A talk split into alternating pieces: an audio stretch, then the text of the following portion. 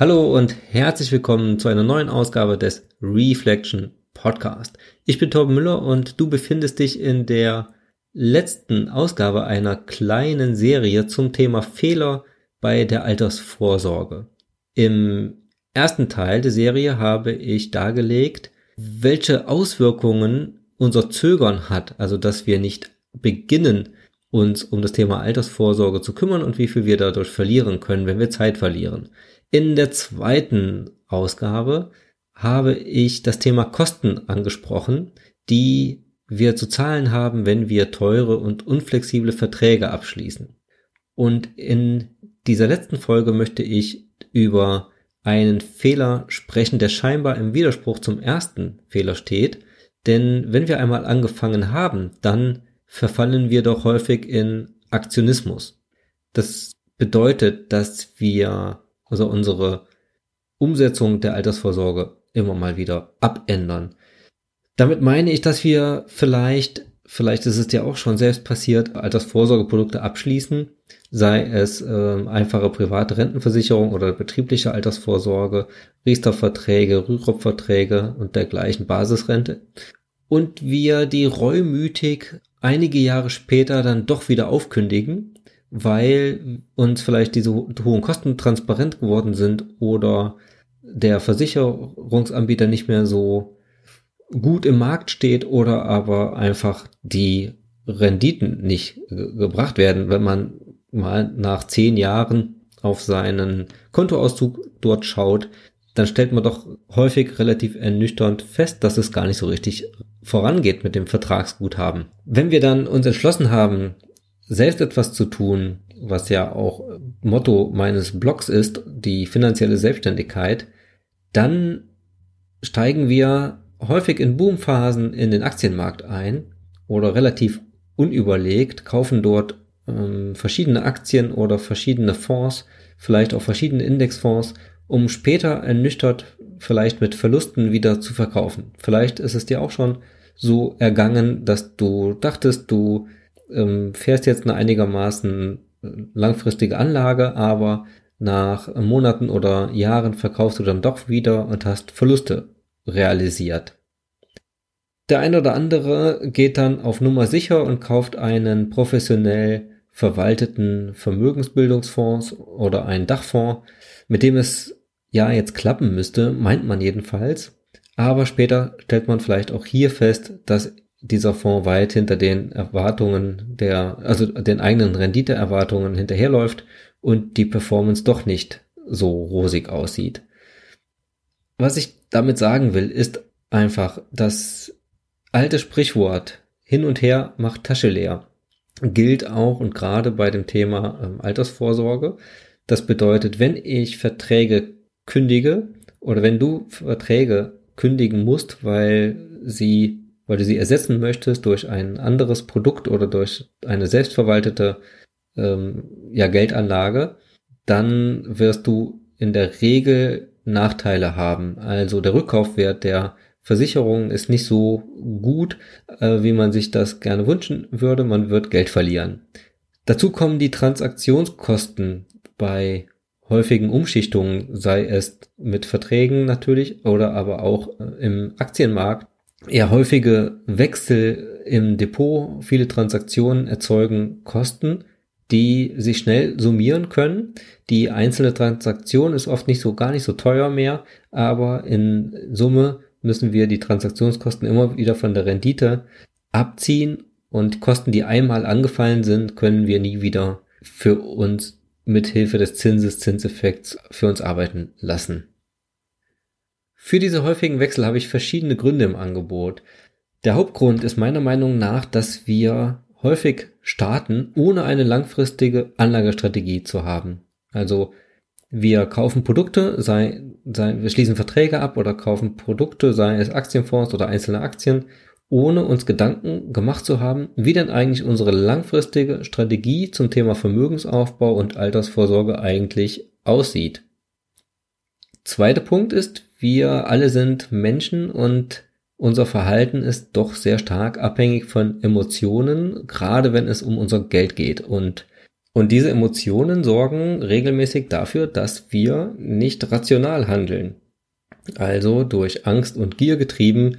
Ähm, wir haben naturgemäß eine starke Verlustaversion. Das heißt, wenn unsere Positionen mal im roten Bereich stehen, bekommen wir es schnell mit der Angst zu tun. Wir sind im Begriff, die Position zu verkaufen und haben letztendlich dann Verlust realisiert, während wir Gewinne zu wenig laufen lassen oder ähm, es übertreiben und durch das Gefühl der Gier äh, letztendlich zu lange an einem Wert festhalten. Wir verlieben uns vielleicht in Aktien, an denen wir dann zu lange festhalten und das Unternehmen ist schon längst wieder auf den absteigenden Ast wie auch immer, wir haben es ständig mit Emotionen zu tun, die wir nicht so leicht abschütteln, abschütteln können, die wir nicht so leicht in den Griff bekommen. Und das führt dazu, dass wir immer mal wieder unser Konzept über den Haufen werfen, dass wir Wertpapiere kaufen und verkaufen, viel häufiger, als wir uns das vielleicht in der Theorie äh, vorstellen, wenn es um den langfristigen Vermögensaufbau geht. Zudem sind wir ständig dem Einfluss von Medien ausgesetzt. Also vergeht ja kein Tag, in dem man nicht die neuesten Kursprognosen lesen könnte. Wir sind ähm, Beratern ausgesetzt, die uns ja Finanzprodukte und Versicherungen verkaufen möchten.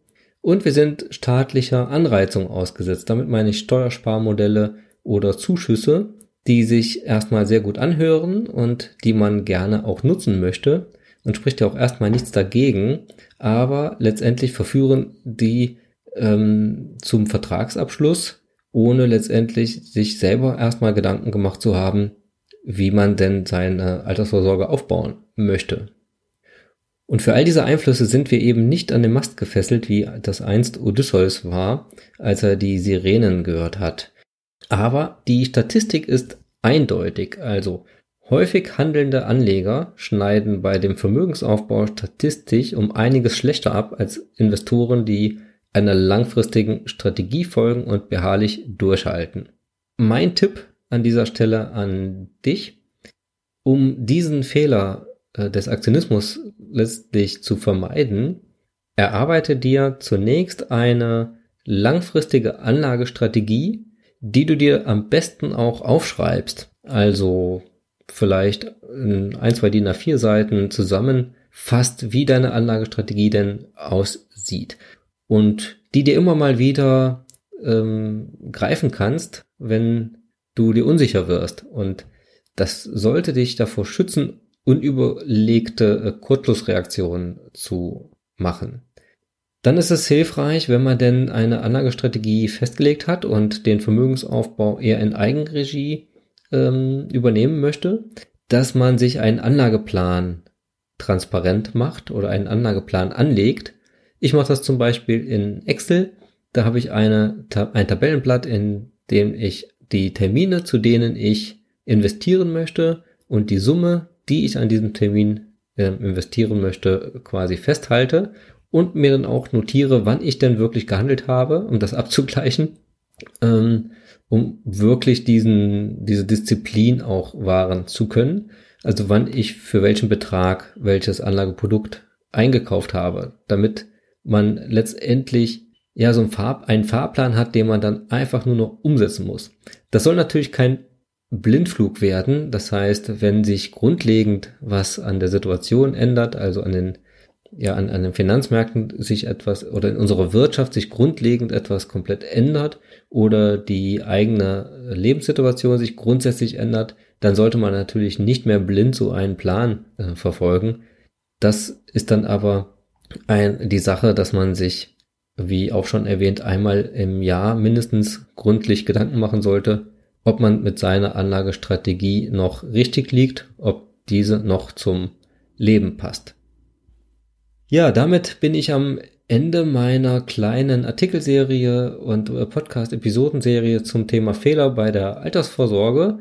Und als zusammenfassend kann man, kann man sagen, wir haben viel weniger im Griff, als wir denn uns das gerne wünschen würden. Wir wissen nicht, wie die Renditen aussehen. Wir wissen nicht, wie die Gesetzgebung sich ändert, wie die Rentensicherungssysteme äh, laufen, wie die Versicherer ähm, im Markt stehen und wie gesund die letztendlich noch sind, wenn wir denn eine Rentenversicherung abgeschlossen haben. Wir wissen auch nicht, wie die zukünftigen Aktienmarktrenditen sein werden, aber wir sind deswegen nicht machtlos. Wir können die Dinge, die wir steuern können, ähm, selbst beeinflussen und das sollten wir auch tun. Das ist einmal der Startzeitpunkt, wenn du noch nicht gestartet hast, dich um das Thema Altersvorsorge, Vermögensaufbau ähm, darüber Gedanken zu machen, dann ist es immer der beste Zeitpunkt, das direkt jetzt im Anschluss zu tun.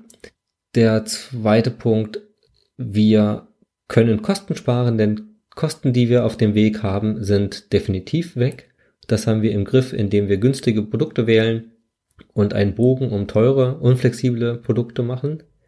Und der dritte Punkt, der nicht ganz so einfach ist, ist es uns eine Strategie zu überlegen, wie wir unseren Vermögensaufbau Richtung Altersvorsorge gestalten möchten und ja, die Strategie dann umsetzen.